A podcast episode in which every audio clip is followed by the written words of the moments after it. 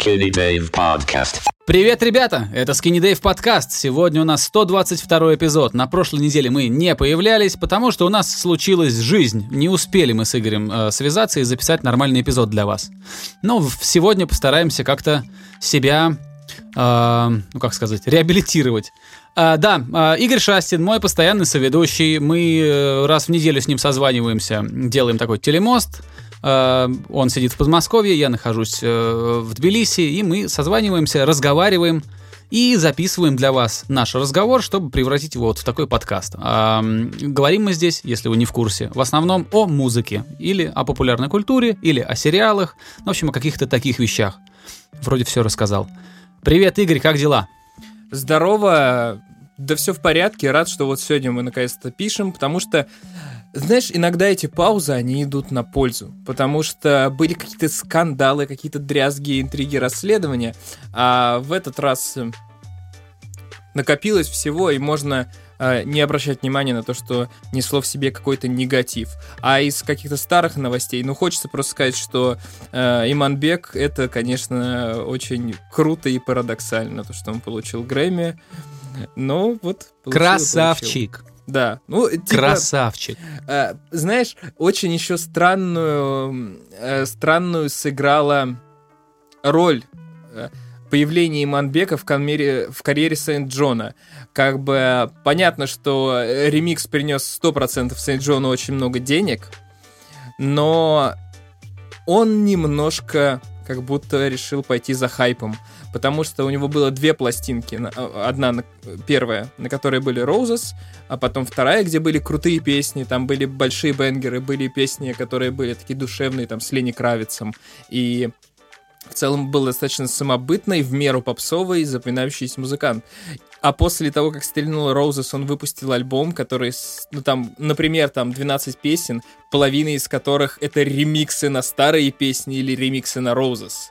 И типа так, «Мэ, зачем мне слушать еще одну версию Роузес, в которой позвали Фьючера, а, и слушать еще четыре версии старых песен, в которых звали просто известных исполнителей.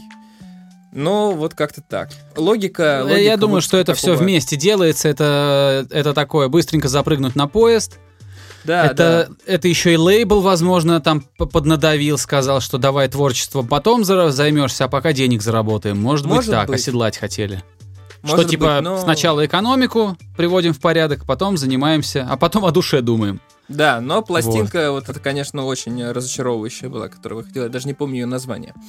Слушай, сразу мы что-то с места в карьер пустились, и я думаю, может быть, тогда и продолжим в таком темпе. У меня к тебе есть сразу вопрос. Давай. А, обычно мы э, ни с тобой никак не договариваемся, о чем мы будем говорить, но сегодня ты мне прислал а, твои какие-то наброски. Ты, ты, э, ты сказал, что надо поговорить про кровосток, э, золотую лихорадку в блокчейне и музыку. Возникает вопрос. Кровосток в твоем мировосприятии это не музыка. Нет-нет, а, блокчейн и музыка вместе я имел в виду. Я это все тебе написал а, быстренько, на ходу, чтобы самому не забыть, о чем мы сегодня будем разговаривать. Вот. а, я имел в виду, что вот эта вот золотая лихорадка, которая с блокчейн-технологиями связана и завязана на музыке и на живописи. В частности, да. А, а, вот, я об этом хотел поговорить, потому что это А. важно, об этом сейчас все говорят. Ну, лучше, наверное, сейчас об этом поговорить, чем опоздать, да, и уже... а, Да. Тут типа актуально. Хорошо, что актуально. Ты знаешь, на самом деле, я вот ты когда написал, такой подумал, ну окей, я все это видел, но а, стоит, наверное, чуть-чуть побольше углубиться, чтобы все-таки что-то рассказать. А, вот, но я подумал, как, да, не подумал, а почувствовал, что у меня ты, ты вот сейчас сказал, что чтобы не опоздать, у меня конкретно последнее время начался вот этот вот страх того, что ты что-то упустишь, вот этот fear of missing out. Потому что месяц назад Clubhouse, теперь эти NFT, еще какая-нибудь хрень вылезет через месяц, и это, конечно, все абсолютно какое-то необъятное и новое, и интересное. Да, но а, упустить все страшно. Так, ну, очень э, Слушай, ну, странно. у меня если мы говорим о диалог. Клабхаусе, Игорь, если мы говорим о Клабхаусе, то народ уже потихоньку посмеивается, что, ага, все, Да, Клабхаус, А, э, он очень... наговорились все там в чатах. Да, да, да. Но э, ладно, фиг с ним с Клабхаусом, с NFT, о которых, я думаю, ты имеешь в виду. Э, Да, все да, гораздо любопытнее. И давай, наверное, ты начнешь этот разговор, раз уж ты предложил эту тему. Да, э, а ты, э, как человек, который, ну, мне кажется, за время существования нашего подкаста продемонстрировал, что ты лучше меня закапываешься и вникаешь, если это нужно. Вот. Ну, я, ты- ты как-то раз что-то там почитал, вот то узнал. А, мне кажется, ты более ответственно к нашим выпускам готовишься, и это, конечно, очень круто. А, но все-таки, ты, короче, если что, меня там подхватишь и э, где-то поправишь. Ну, А, попробуем. пару недель назад, да, пару недель назад, может быть, недели три назад, мне мой э, друг из Америки прислал ссылку на сайт и говорит, ты вообще что об этом думаешь? Об этом сейчас все кричат. Я открываю, смотрю, написано, что, значит, вот какой-то, значит, продажа э, элементов искусства, значит, в цифровом виде, при помощи технологии блокчейн. Я такой, блин, думаю, ну ладно, если уж все об этом говорят, изучаю. Оказывается, что, на- значит, то, как я это все понял в тот момент, а, я понял, что теперь вместо того, чтобы продавать холсты, физические объекты, которые висят у тебя, там, у коллекционеров в, ну, там, не знаю, в- в- я уж не знаю, где там коллекционеры вешают свои картины, ну, в общем, у коллекционеров висят. А теперь э, делают, э, придают уникальный статус предметам искусства, которые не имеют своей как бы физической оболочки. Ну как физической? Не, их, которые нельзя потрогать руками.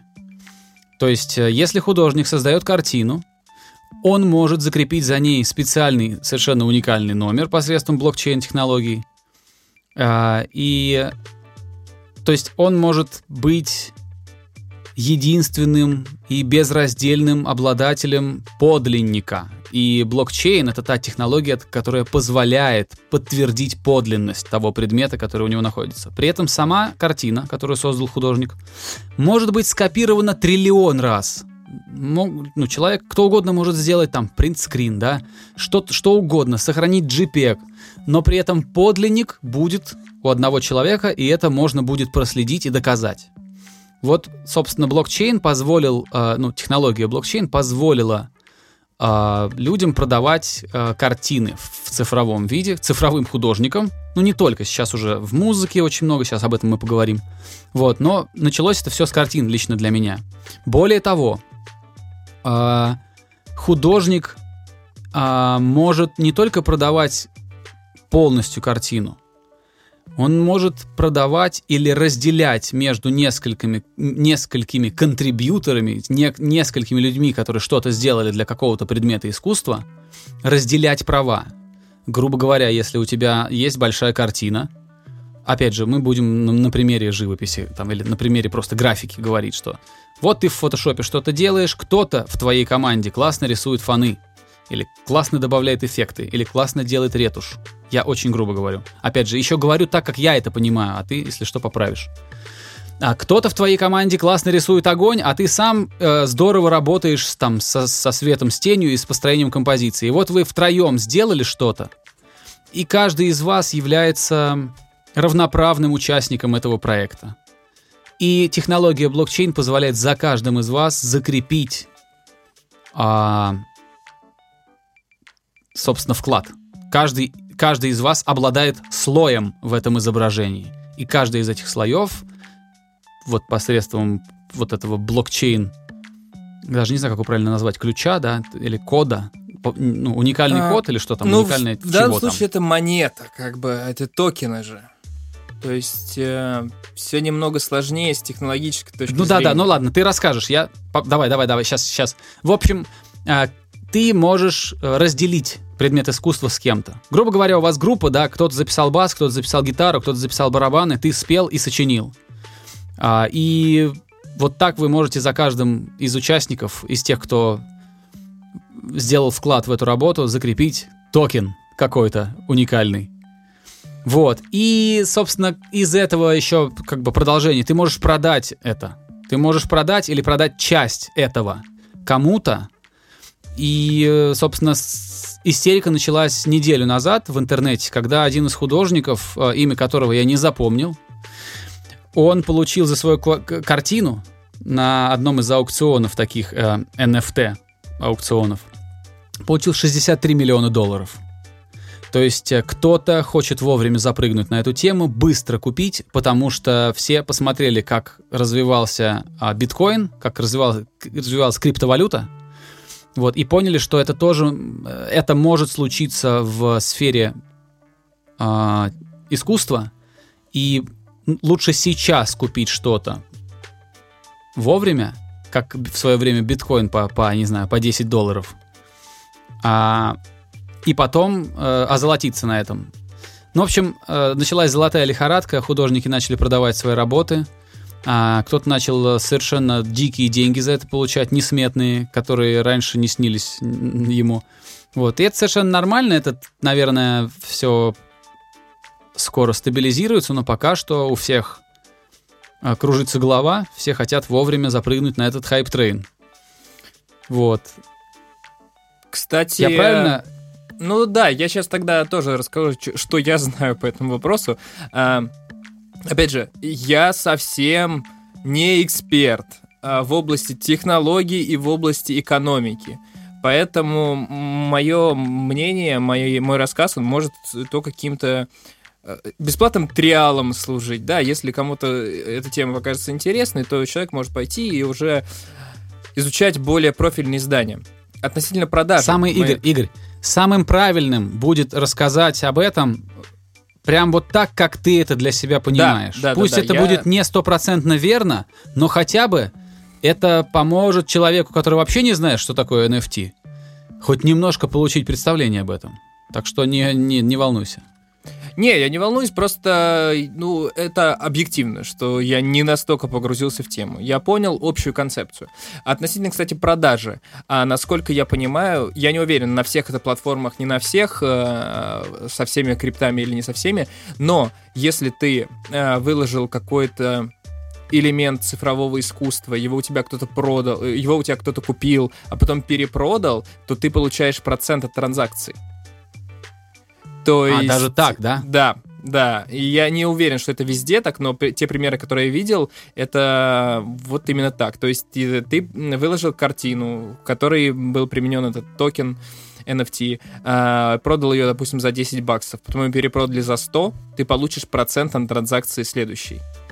То есть это еще... Это очень здорово. Этого, Это я- этого очень я не знал. Да. А, в общем, рассказываю, как я понял. А, в чем, собственно, прикол? Эта технология NFT, по сути, она присваивает а, твоим, твоему цифровому продукту, я бы даже сказал, это не обязательно объект искусства. Чи- чисто технически это может быть что угодно в Что цифровом угодно. пространстве, к чему можно, к чему можно просто присвоить этот, ну, эту, эту монету, этот токен.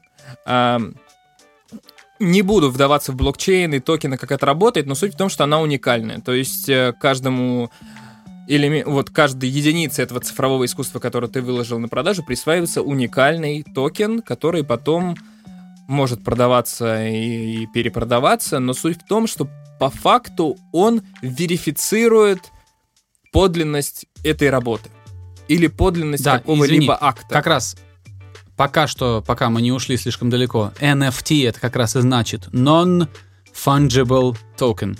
Это, Ну да. это означает примерно, в примерном переводе уникальный или незаменяемый ничем. Да, токен. то есть э, вот на видосах, которые я смотрел, там пример приводили, что у тебя есть 5 долларов, и ты можешь одни бумажки с 5 долларами заменить на другие бумажки с 5 долларами, и фактически они, они не поменяют никаких свойств. Они будут выполнять те же самые свойства 5 долларов. С этими non-fungible tokens так не работает. Он как бы сам по себе, и он, и, э, и, ну, экс- как сказать-то по-русски? Эксклюзивен, уникален. Эксклюзивен, да, он уникальный. Вот. А, в случае с цифровым искусством, это, да, это сейчас очень широко популярно стало, и тут все очень понятно, потому что ты, э, цифровой художник. Блин, digital artist, конечно, звучит круче, чем цифровой художник. Но неважно. В общем, ты рисуешь картинки э, в компьютере. И вот твоя картинка очень крутая, ты ее... Она очень много, много кому понравилась, ты хочешь ее продать. Ты выкладываешь это NFT, человек ее покупает, и он покупает, условно говоря, ус- условно подлинник. Технически они не будут отличаться никак, но у него будет в голове именно понимание того, что он владеет как бы ну, истинной копией. А, Мгм, в чем прикол? Не пиратской, а купленный прямо у тебя. Да, хотя создателя. фактически разницы никакой может не быть. Скорее всего, и никакой не будет, потому что все это можно дело копировать, можно принтскринить, можно делать все что угодно. Но тут важно, что человек, он именно обладает, ну, как бы лицензией. Понимаешь, в чем прикол? Это очень э, штука для ценителей собира... Как-то по-русски, опять же, господи. Э, для коллекционеров. Ну, когда Это ты хочешь, история для коллекционеров. обладать чем-то уникальным, да. Да, и для коллекционеров важно не столько, какую функцию выполняет предмет, а какое он имеет значение. И если это условно оригинал, хотя он выглядит так же, как 25-я его копия, он имеет большую значимость. То же самое с NFT. И при этом, понимаешь, что важно? Мы тем самым увеличиваем значимость цифрового искусства в принципе.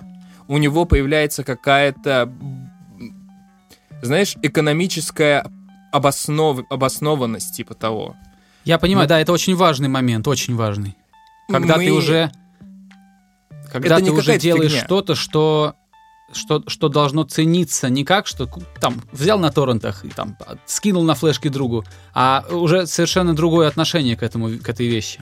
Да, это добавляет весу всему цифровому искусству, и это очень круто. Это реально очень круто, А, потому что, ну, объективно, цифровые художники, про которых мы в частности говорим, они, ну, в сравнении с любыми физическими маломальски известными художниками, они получают гораздо меньше денег.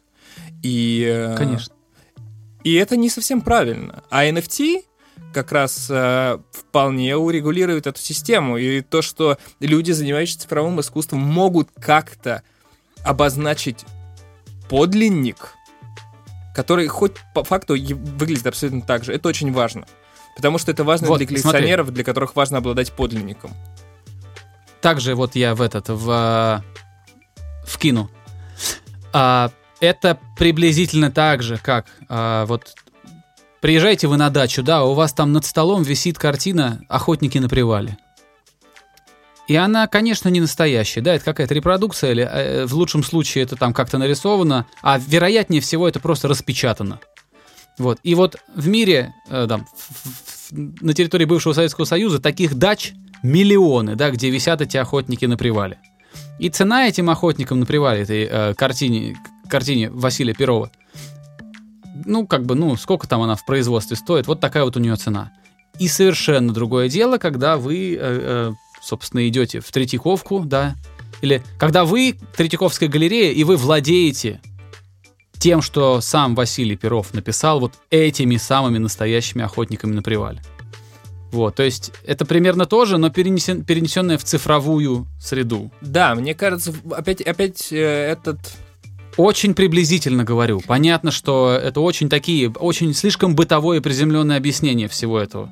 Да, но ты говоришь именно так, как это и воспринимается. Очень важно понимать, что сейчас половина всего, что мы делаем и участвуем, это цифровое, цифровое пространство.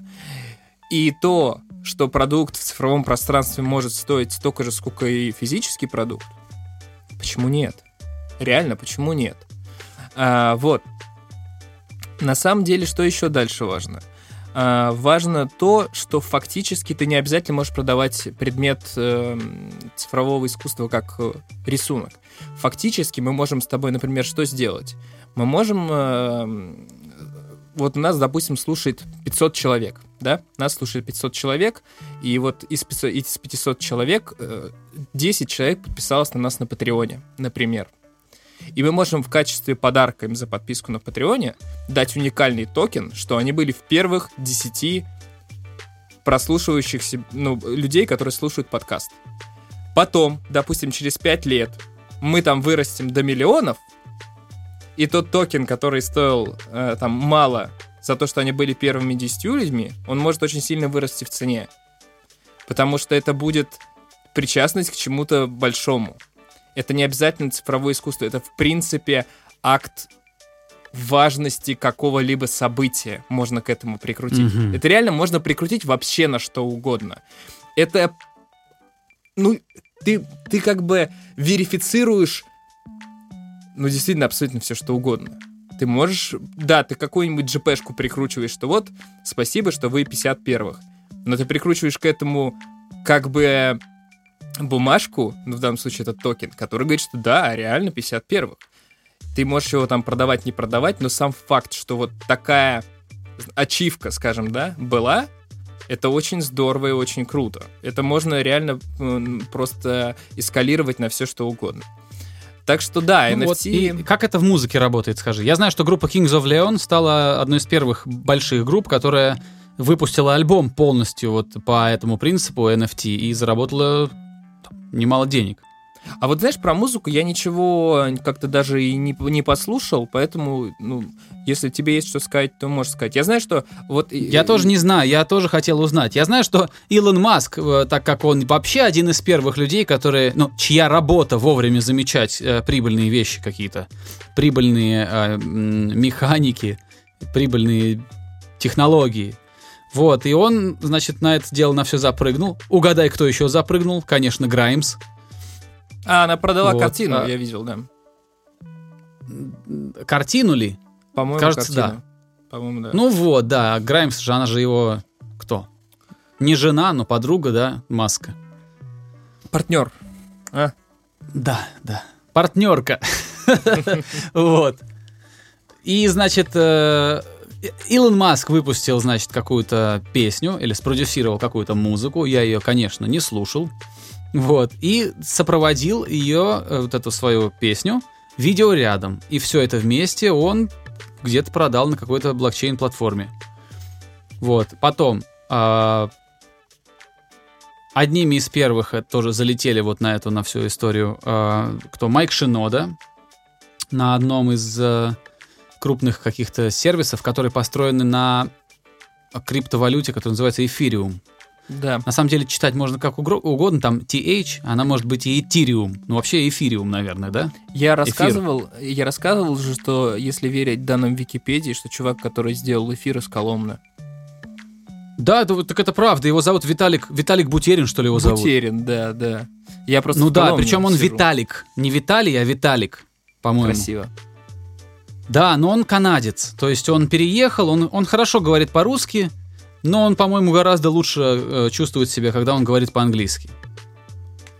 Такое, знаешь, я его смотрел его интервью, и он создает впечатление глубоко технического чувака. Мне кажется, вот у него нету этого сумасшедшего дара продавать. Он не, не, не Стив Джобс, грубо говоря. Он именно человек, который предпочитает заниматься технологиями и, и- и, там, по, по ярмаркам не ходить. Вот. Но у него для этого есть другие люди, которые эту работу для него выполняют. Вот, кажется, Виталик его зовут, я сейчас проверю.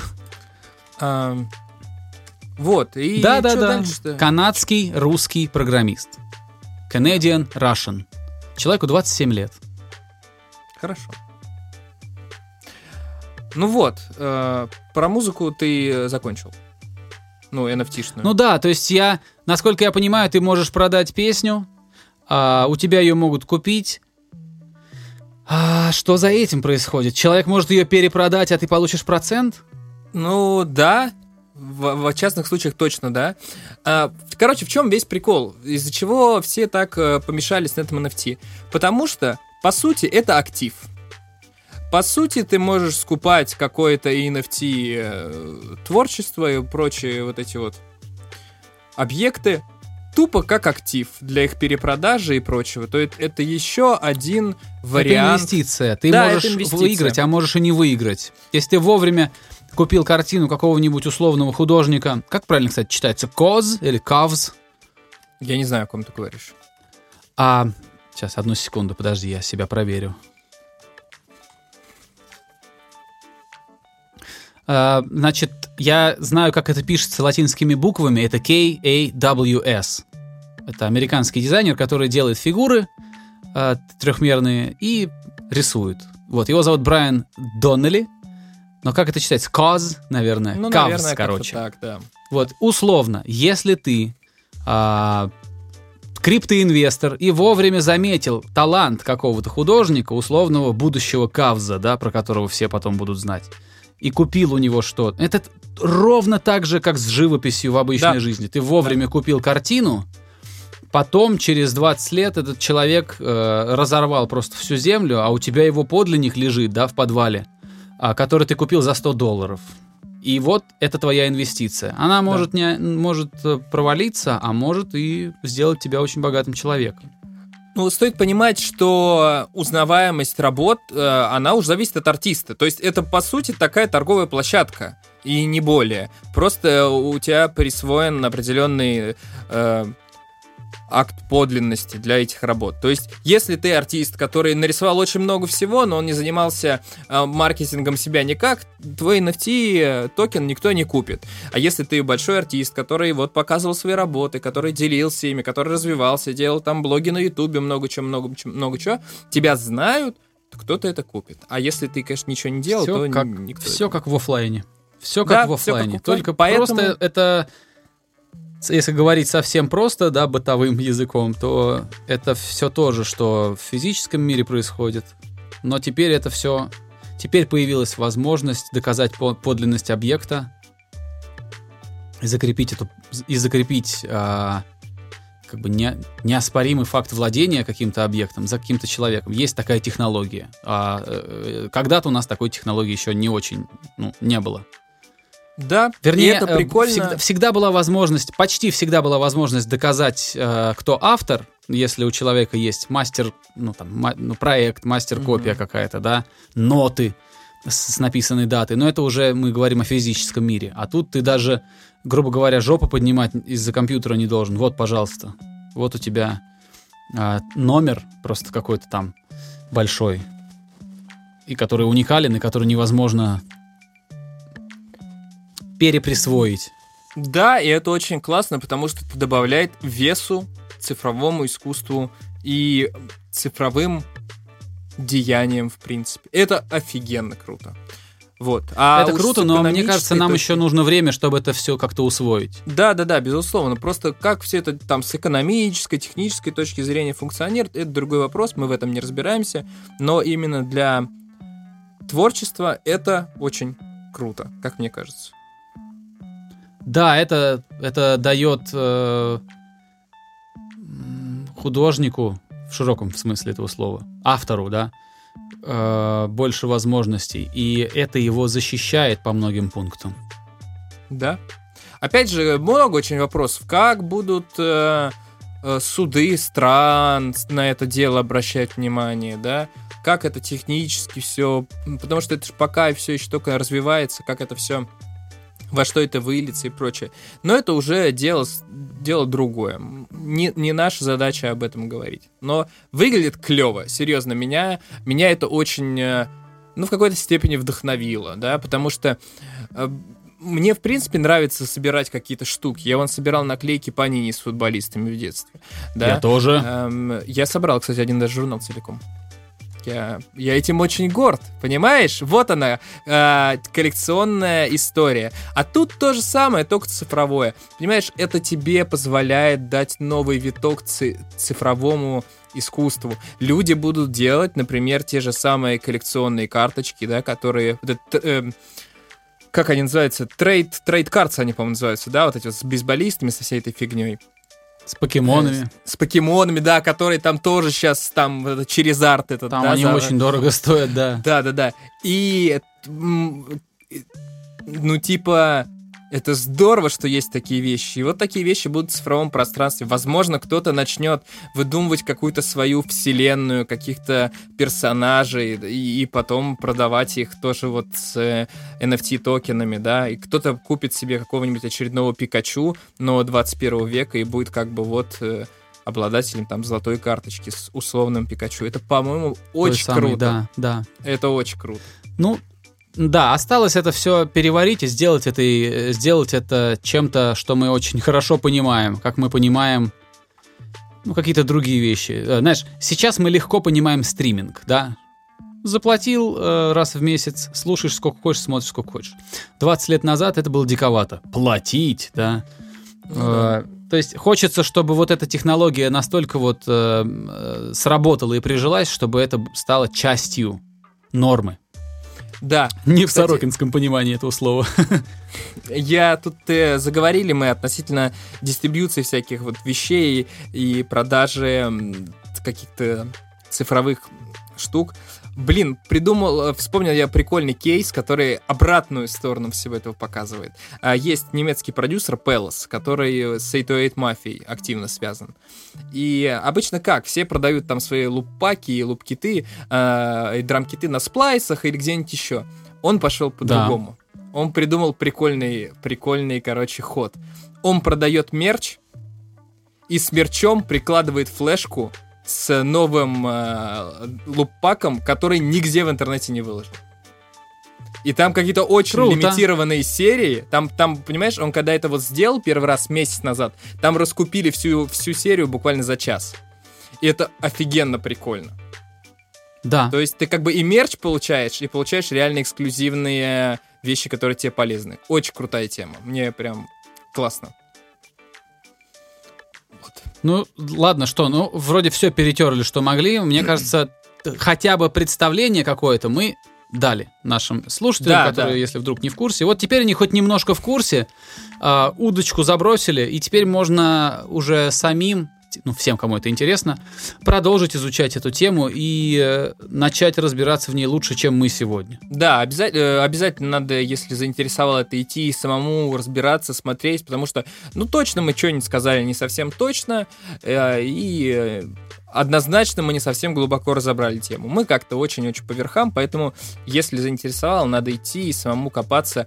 Или, если вы разбираетесь лучше нас, а это вполне вероятно, в комментариях рассказать какие-нибудь прикольные штуки, тоже может быть интересно. Да, и последнее, последнее. э, мы э, не проговорили это, а это ведь часть манифеста на вот как раз на том сайте, на котором Майк Шинода что-то там продал, да, А, который вот на, на эфире построен. Там прям манифест написан, почему они э, это делают. Это, конечно, все маркетинговая фигня, но там есть, скажем так, рациональное зерно. Это децентрализует распределение прибыли. Ты не, ты, когда ты что-то делаешь уникальное, ты можешь а, не подчиняться ни лейблу, никому. То есть ты можешь быть единоличным а, владельцем чего-то, и, и тебе не нужно доказывать, что ты не верблюд, ты полностью защищен. И это, грубо говоря, избавляет нас от посредников, которые очень, даже не очень, а слишком много зарабатывают на своем посредничестве. Вот. Но если мы посмотрим, сколько зарабатывает молодой артист, а сколько на нем имеет лейбл, особенно если этот артист подписал контракт 360, и э, каждый чих этого артиста монетизируется лейблом, то вы- поймете, о чем речь. То, есть эта технология, о которой мы говорили сегодня, ну как, пытались говорить, она позволяет децентрализовать а, вот это все и побороть монополии, грубо говоря, в, в шоу-бизнесе. Ну да, Или- как-то так это выглядит. Или, или, или это только Маркетинг сейчас bullshit. Или, или это только сейчас так кажется, и монополисты просто продолжат быть монополистами. Знаешь, как э, э, есть авто- автомобили, которые выпускали очень много... Автомобильные концерны, которые выпускали автомобили на бензине, сейчас быстренько переобуваются, и у каждого, у каждого крупного производителя машин сейчас есть электрокар. А, производители сигарет поняли, что все, никотин это, это отстой, да. Вернее, не никотин, а именно сигареты, которые ты поджигаешь, да, вот это все. А, и быстренько перепрыгнули и начали делать электронные сигареты. Грубо говоря, Филипп Моррис остался Филиппом Моррисом. А, это не так, что пришел молодой бизнес и сказал, ха-ха, сейчас я заставлю всех курить электронные сигареты и разорю Филипп Моррис. Нет, это Филипп Моррис вовремя как бы вкинул свои огромные деньги и просто с одних рельсов потихонечку пере- пере- пересел на другие. Но он так и остался монополистом. Может быть, в шоу-бизнесе случится так же, что те, у кого сейчас огромный ресурс, в одном они просто воспользуются этим ресурсом для приобретения нового. Может быть. Посмотрим. Посмотрим. Время покажет. Да. Да. О музыке. Что? О чем еще? Ну, я могу рассказать про Кровосток. Слушай, ну ты написал, я решил тоже послушать, и ну это забавно. Я, это первый целиком альбом, который я послушал Кровосток. Вот. Жалко, что не, ты не слушал Гантелю. Я, У них есть альбом я «Гантеля». слушал оттуда точно песни. Самые одиозные композиции я точно слышал у них. Давай ты расскажешь немного о Кровостоке и о том, что вообще ты о нем думаешь, а потом я тоже расскажу, и, в принципе, мы можем заканчивать на сегодня. А зачем я Джастина Бибера слушал? Как заканчивать? Я же его зачем-то слушал. Расскажи про Джастина Бибера, и я расскажу про Кровосток, чтобы, А, не, чтобы не ну, так сладко было. А про Кровосток, на самом деле, мне нечего особо сказать. Это э, я очень здорово, что Кровосток э, ну, коммерчески успешен в какой-то степени, что о нем знают люди и что они его слушают. Но, э, потому что это выглядит совершенно странным, что он так э, сильно стал известен. Ну чё, это забавные афоризмы под э, фоновую музыку э, с достаточно умной игрой слов э, возможно, с каким-то глубинным смыслом, но это не точно. Э, Это прикольно, прикольно послушать, ну, как некий experience, да, а не как ты просто слушаешь песни. Хотя, э, ну, и- блин, некоторые их песни реально стали э, этими говорящими фразами, или как это называется, но про куртец, который Афоризм, носил- все на афоризмы растащили, Афоризмами, очень да. много афоризмов. Да, очень про много. куртец, который носил в 94-м последний раз на стрелку. Или там э, Во-во-во. в биографии тоже много всего. Это, это забавно. Это забавно. Это не совсем... а, ну, это, конечно, песни, но это не совсем песни привычном понимании. Это не совсем и хип-хоп. Это вообще не очень понятно, что такое. Это, не- это но это непонятно что, забавно. это такой вот вид искусства. Да, очень э- странный. Это, бля, было в натуре искусство. Вот тебе еще э, цитатка. Э, Это забавно. Это забавно и круто. Давай что про Бибера. А у него что, альбом вышел разве? Да, у него альбом вышел. А ты про... Я думал, у него только два сингла вышло вот последних. Про Кровосток больше ничего добавить не хочешь? Я добавлю, ты про Бибера расскажи, а я потом про, про, про Кровосток. А, да слушай, э, альбом у него вышел, да, который называется я думал, у него просто Justice. сингл вышел, и все. Не, ну я не знаю, может я, конечно, что-то другое слушал час целый битый, но нет. А какой сингл там выходил? Вот давай сейчас мы сверим. Не знаю, с мотоциклом. Ну, в общем, наверное, все-таки это был альбом, э, и сингл с мотоциклом, вероятно, там был. Э, в общем, э, это опять, как в случае с Кровостоком, это, это первый раз, когда я слушаю альбом Джастина Бибера целиком. Э, к товарищу э, Биберу. Блин, я же придумал, как его называть последние разы, и ни разу это не применю. Жустин Бибер, все.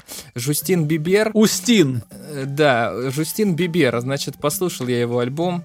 Э, Первый целиковый альбом, который я его послушал. Ну а чё, он же канадец, он может во французской Канаде вырос, может он реально Да. Жюстин Бибер. Слушай, ну это очень здорово, по-моему, звучит. Мне нравится называть его Жустином Бибером.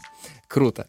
А, и, короче, у меня нет никакого к нему негатива, и какие-то там песни его, ну, э, ну ладно, не совсем его, но где-то он на фитах, где был. А, или даже его. А, я с удовольствием слушал, но, блин, выдерживать этот вот стерильнейший поп на протяжении часа, это такая скукотень. Ну, вообще просто Да? жуткая скукотень. Э, мне это все дело напомнило, м, напомнило Тейлор Свифт, которая мне тоже кажется жуткой скукотенью. А, потому, потому что, например, та же самая Дуалип, который получил Грэмми, это супер поп-запись, супер поп-запись. Но она интересная. У Джастина Бибера она настолько ванильная, обыденная, и вот все там настолько настолько скучная, настолько обыкновенная. Одна песня мне какая-то там понравилась буквально, что это, ну, прям невозможно. И голос его этот сладенький слушать надоедает. И эти пианино какие-то, так, которые на- на- наг- нагнетают драматизма, и он поет про то, что он там кого-то любит не может, из песни в песню. Господи, это просто невозможно терпеть. Ну, серьезно. Я себе уже это- представляю, сколько эта сделка с дьяволом ну, принесет ему баблища. Потому что то, что ты сейчас э, э, так раздраженно описываешь, это же будет заставлять плакать просто миллионы да, да. детей Пускай. по всему миру. Плакать в подушке. Пускай плачут, э, но это прям серьезно. Я когда слышу вот это вот мелодраматичное пианино, никак, понимаешь, у Адель, например, оно было достаточно в лоб, ну, то есть самый Hello, там простое пианино, но оно как-то тебе делает, вот, ну, оно как-то как оно работает. А здесь они вот как, ну, Ты ей серьезно, как веришь будто я- просто, как Да, будто бы ты веришь ей. А здесь ты как будто вот набрал лупов со сплайса э, с драматичным пианино и э, поешь вот этим абсолютно, абсолютно стерильным вокалом какую-нибудь историю грусти и любви. Очень невозможно это совершенно. Э, При этом к Жустину никакого хейта нету. Пускай занимается Биберу? чем угодно. Да, к Биби- Би- Биберу. А, но это, конечно... а. Дорого Я, и скучно, да? я не... Ну, там все прекрасно звучит и все такое, но, типа, это настолько стерильно, что... Не знаю. Но там была какая-то неплохая песенка такая под 80-е. Там есть что-то тоже под 80-е. Не настолько... э, не настолько смелое, как у той же Дуалипы. Такое более умеренное, но есть...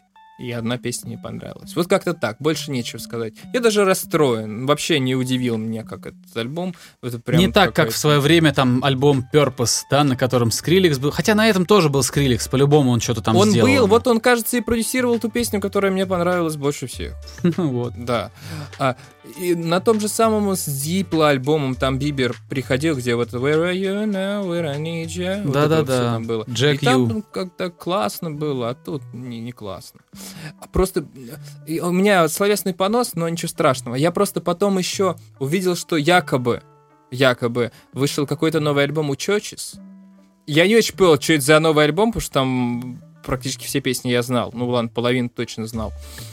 Ну, в общем, я его послушал, думаю, вот это вот классно, вот Churches, эх, вот это, конечно, поп-музыка, но очень круто. Чочес звучит как какая-то это, турецкая, турецкая сладость. Да, Churches. А, о, с Churches. удовольствием послушал. Да, Churches. А, послушал с удовольствием. После Жустина Бибера это было вдвойне круто. Вот, По поводу Бибера. давай. Я послушал последний сингл, и, э, ну, тот, который с мотоциклом. А, значит, мне вообще глубоко циничным показался клип. Я очень огорчился, когда а, я посмотрел клип. Там Джастин Бибер играет роль парнишки, который, чтобы сва- спасти свою больную девушку и заработать ей денег на лечение от смертельной болезни, а, решается на ограбление банка. О как. И это все делает человек, про которого все знают, весь мир знает, что он мультимиллионер, что у него есть жена. С, с этой женой он в Инстаграме уже надоел просто фотографироваться. Они, может, они в туалет тоже вместе ходят в обнимку, не знаю. О, извини, Вот, пожалуйста, но- тебя перебью. Одна- Да. а, вот он, он, походу, настолько же любит э, свою жену, как любит свою жену Chance the Rapper. Потому что он даже его позвал на альбом, и он там свой а, вот этот вот, э, еще один куплет записал про любовь к жене. Ну, Ну, ладно, я не знаю, о чем не этот знаю. куплет был. Просто у него был целый альбом, где он рассказывал, как он любит свою жену. Вот Не Буквально. Короче, Ладно. про Бибера. Мне просто показалось, что если ты хочешь такую историю рассказать, а, ну найми ты двух хороших актеров. Ну не лезь ты туда, не играй ты главного героя. Тем более на такую достаточно, ну там прям драм- драматичный момент, что эта девчонка там в больнице. Это, ну, как-то как будто создается какое-то ощущение, знаешь, вот когда, знаешь, когда в кино э, режиссер решает, что здесь сейчас будут умирать дети, то это ниже пояса. Типа, тебе нужно попробовать найти более изящный способ, чем вот так а, заставлять своего зрителя переживать. А, то есть, грубо говоря, нельзя какие-то вещи делать, потому что это сакер-панч. Типа, ну нельзя, так это западло так делать. Именно поэтому во многом э, л- кто-то вставал, когда вставал и уходил из зала, когда последний фильм... эм, как же его зовут-то? Классный режиссер-то, блин, замечательный. Дом, который построил Джек, он снял. Вот про этот фильм я Ой, ой, ой, ой, ой, фон Триер. Фон Триер. Да, да, вот там была сцена, а, где он решил так сделать, но фон Триер, он как бы и, и там это сделал так, что оно... Это не выглядит как, знаешь, как попытка выжать из человека переживания любой ценой. Нет. Но я понимаю, почему некоторые люди вставали и уходили, потому что ты должен найти способ, не прибегая к таким жутким вещам, вызывать переживания зрителя. Вот то же самое про Бибера я хочу сказать, что если ты хочешь рассказать эту историю, ну ты хотя бы поскромничай, не делай себя главным героем этой истории. А он там сам сыграл с этой телкой, целуется, грабит банк для нее, там спасает ее от рака. Ну какой-то, твою мать, вообще прям вот позорище какое-то. По поводу музыки я всегда говорил, ну, в, не знаю, в последних 10 эпизодах подкаста, что он крутой артист, но иногда все-таки надо включать голову и вспоминать, что ты живой человек, да, что ты все-таки не этот, ну, не заигрываться в, в, в глобальную поп-звезду. То, что слишком уж, ну, не верится в это во все. Просто еще, знаешь, относительно дома, который построил Джек, мне кажется, там сцена с детьми была не настолько э, бьющая, как сцена с утенком. Вот с утенком как-то было С прям, утенком ну, вообще я её до сих пор вспоминаю. Вообще мне, мне, это- мне этот образ и этот, вот то, что я видел там, это одна из самых таких, прям фу прям. Но очень сильный образ, слушай. Очень Сукин сильный сын. образ. Этот Ах Триер, ну фильм, пес. конечно, талант, талантливый. Вот. а Нет, но он реально, он реально, как он так вот он уме- умеет снять, да, спровоцировать тебя, и еще и так сделать, чтобы ты во сне вспоминал эти вещи, которые, ну как его еще назвать, сукин сын. У меня вон книжечка на полке лежит про него. Э, Короче, да, любопытный товарищ. А, Относительно Бибера. Почему Ну, я за- слышал... Да, да. Что? Говори, говори. Относительно Бибера, почему я вообще его стал слушать? Альбом наз- называется Justice, и они хотели сделать название альбома шрифтом коллектива Justice, ну, который типа Хаусец делают. И я подумал, может там будет Хаусец, и меня удивят, Ага, сейчас. А там не было Хаусца никакого. Вот. Я могу еще про одно разочарование рассказать напоследочек. Мы охренеем, у нас очень длинный подкаст 47 получается. минут. Э, Можно еще 3 минуты. Ну давай, что я должен рассказать про, про Кровосток немножко, мы же обещали. Да, да, я быстро. Послушал я фараона нового. И это э, Тоска. прекрасный случай того, когда человек устарел в каждом элементе. Абсолютно в каждом. Это звучит как вчерашний день. Его пение — это триперет на минималках. Его тексты — это те же самые трипереды XXX Тентасьоны по общей тематике. Если брать ее детальную тематику, то э, э, не, не- не тематику даже, а вокабуляр. Обычно, обычно, э, много всегда всякого сленга у рэперов, вот этих, э, а тем не так много. И это нормально, здесь тоже не так много тем, но они как-то все время вводят какой-то новый сленг, чтобы разбавлять все эти истории, да, чтобы, ну, хейтеры становились там опами или что-нибудь еще. Ну, какие-нибудь новые слова вводишь, и вроде все это дело посвежее. А вот у фараона даже нет новых слов. Он вот как говорили в лоб в 2014 вот он также в лоб тебе и говорит. Просто в лоб, что это звучит, ну, ну это как даже жалковато уже звучит. Вот эти вот все какие-то доказывания кому-то, я такой крутой. Никто это уже не делает, никто так не доказывает. А он продолжает кричать и доказывать. А биты тоже, ну, такие, ничего совершенно особенного и нового в них нет. Возможно, конечно, у всего этого причина в том, что вся команда, которая была у него, тот же самый White Punk, например, они уже вполне себе самостоятельные артисты, никакой фараон не интересен, и они делают по трендове. А здесь, на этом альбоме, все очень-очень-очень затхло и очень печально. Не так отвратительно, как на предыдущем, который вышел в том году, но очень печально и вообще непонятно зачем, почему, человек где-то потерялся явно э, в во времени. Все устаревшее, непонятно зачем это нужно. Я думаю, те люди, ну, поздние школьники, скажем так, да, там, старшеклассники, они, ну, не, не обратят внимания на фараона. Незачем. Незачем. Вчерашний день. Все. Ну, чувак э, взял долгую паузу, а вернулся, а тут как бы все уже совсем по-другому. Долгая пауза. Время-то летит года? очень быстро. Слушай, меня этот, меня сильно огорчили его попытки петь и грустить, э, когда он начал типа пытаться петь и какие-то значит откровения в свои тексты добавлять, которые абсолютно банальные, еще и написаны не очень талантливо, и видно, что человек мало книжек читает. Ну или как бы, может быть, сейчас он читает много, но пока еще не, ну общая масса всего прочитанного пока еще не переварилась и не превратилась во что-то, что он может интересно сам создавать. Пока что плоховато. Поэтому я альбом даже не включал. А Именно. добил все feat, feat с Лободой. Там у него был жуткий part. Мгм. Хотя раньше меня очень радовало то, что он делает. Он там пытался как-то экстремальные какие-то вещи делать интересные. Но сейчас я даже не включал и, пожалуй, не буду. Да, есть даже большое количество русских рэперов молодежных, скажем так, которые интереснее, которых можно зачем-то слушать. А вот фараона точно не надо. Кровосток. Да. Я послушал последний альбом группы Кровосток. А, что я хочу сказать? Для людей, э, которые совсем не подготовлены, у меня есть несколько знакомых, э, несколько друзей, которые не могут слушать э, Кровосток, потому что воспринимают это как что-то без двойного дна, как э, как то, что кто-то поет песни про ультранасилие, кто-то намеренно использует жуткую там обсценную лексику. А, то есть они это принимают как за что-то, что сделано специально.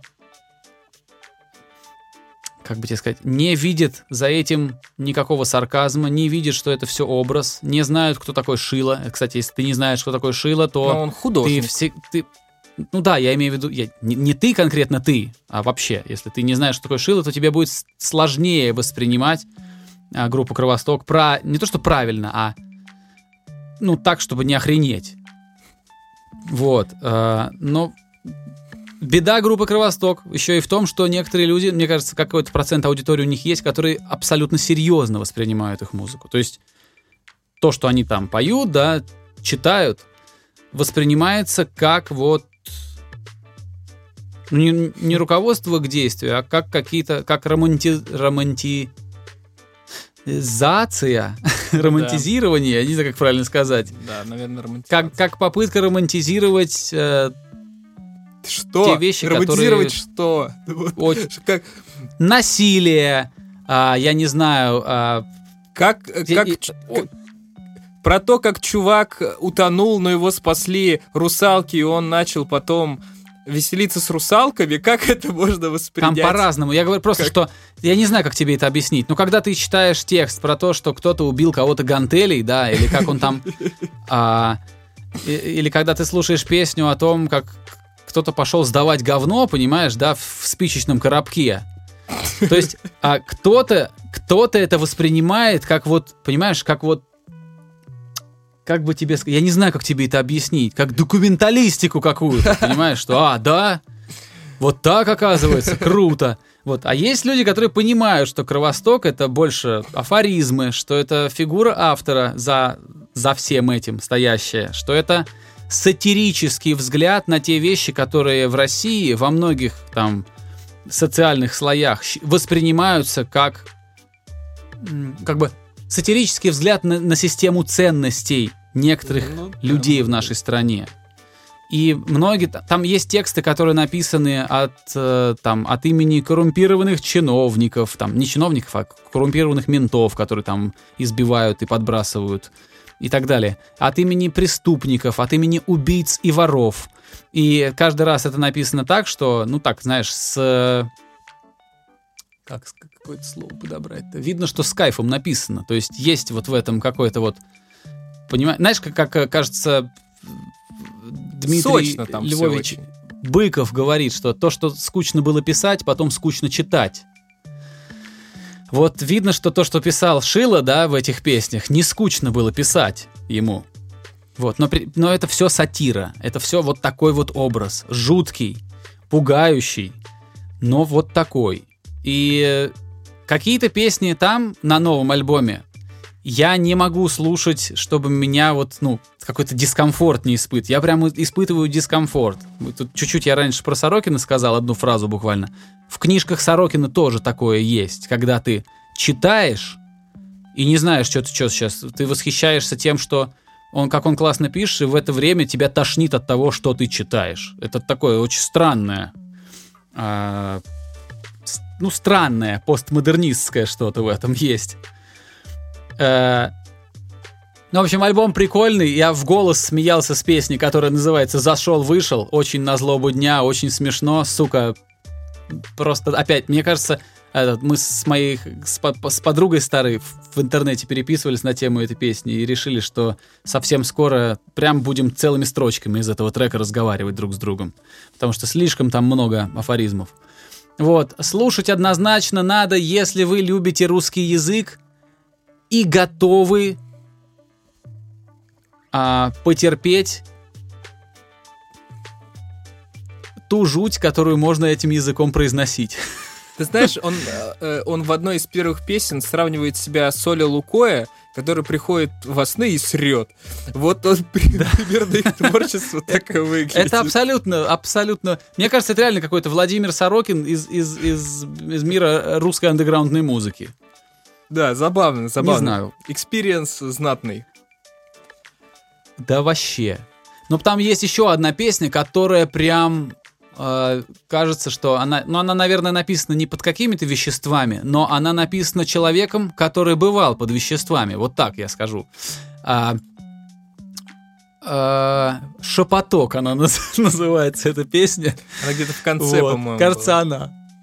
А? Где-то в конце она альбома. Да, она последняя. Кажется, это она, да, кажется, это она. Или предпоследняя, или последняя. Там прям нормальный такое, знаешь, вдохновленное нормальным таким трипом. Э, то, что там вот написано. Э, читать нормально. Главное, как американцы говорят, take it with the grain of salt. То есть не, вос, не принимайте за чистую монету. Держите в голове, что это с вами так играют. Это вас так пытаются уколоть, чтобы это, типа ва- вашу нервную систему таким образом испытывают на прочность. это если вы вообще не слышали Кровосток. Вот. Ну и не включайте с родителями никогда рядом. Да. Ты сейчас прорекламировал, мне кажется. Ноки. Ладно. Ох, не знаю, я, я... Это то, что я бы не стал рекламировать. Я бы, знаешь, как я бы прям сказал, что... Э, на, на, знаешь, как к этому, к прослушиванию Кровостока надо отходить, э, подходить ответственно. То есть вот, надо понимать, на что вы идете. Да, я думаю, на этой ноте можно закончить. Да можно, да, уже пора, уже так мы с тобой все эти, все дедлайны уже про пропустили да. наши. Все, в, перешли все лимиты. Да. Ладно, э, ну да, тогда прощаемся мы с вами. Э, не буду многословен, услышимся на следующей, наверное, неделе. Спасибо, друзья! В 122 раз вам говорю спасибо, что вы нас слушаете. Напишите в комментариях, что вы слушали на этой неделе. Может быть, есть какие-то интересные релизы, которые мы просто не вспомнили про них, а на самом деле слушали. Расскажите о том, что слушали на неделе. Может быть, мы припомним и уже на следующей неделе про это поговорим. Вот. Также можете поделиться своими впечатлениями о том, а, как вам новый альбом Кровостока, а, как вам новый альбом Джастина Бибера, хотя в моем паблике, мне кажется, это, этого вокалиста-певца не жалуют. А, если вы хорошо разбираетесь в технологии блокчейн и NFT, напишите об этом тоже. Я не удивлюсь, что у нас есть те люди, которые в этом шарят. Вот у нас в комментариях появляются очень интересные всякие люди, специалисты самых разных сфер. Вот, ну и, конечно, по традиции говорю вам, будьте здоровы, носите повязки, пока их не отменят, вот. Э, берегите тех, кто рядом. И до встречи на следующей неделе. Пока. Пока. Skinny Dave Podcast.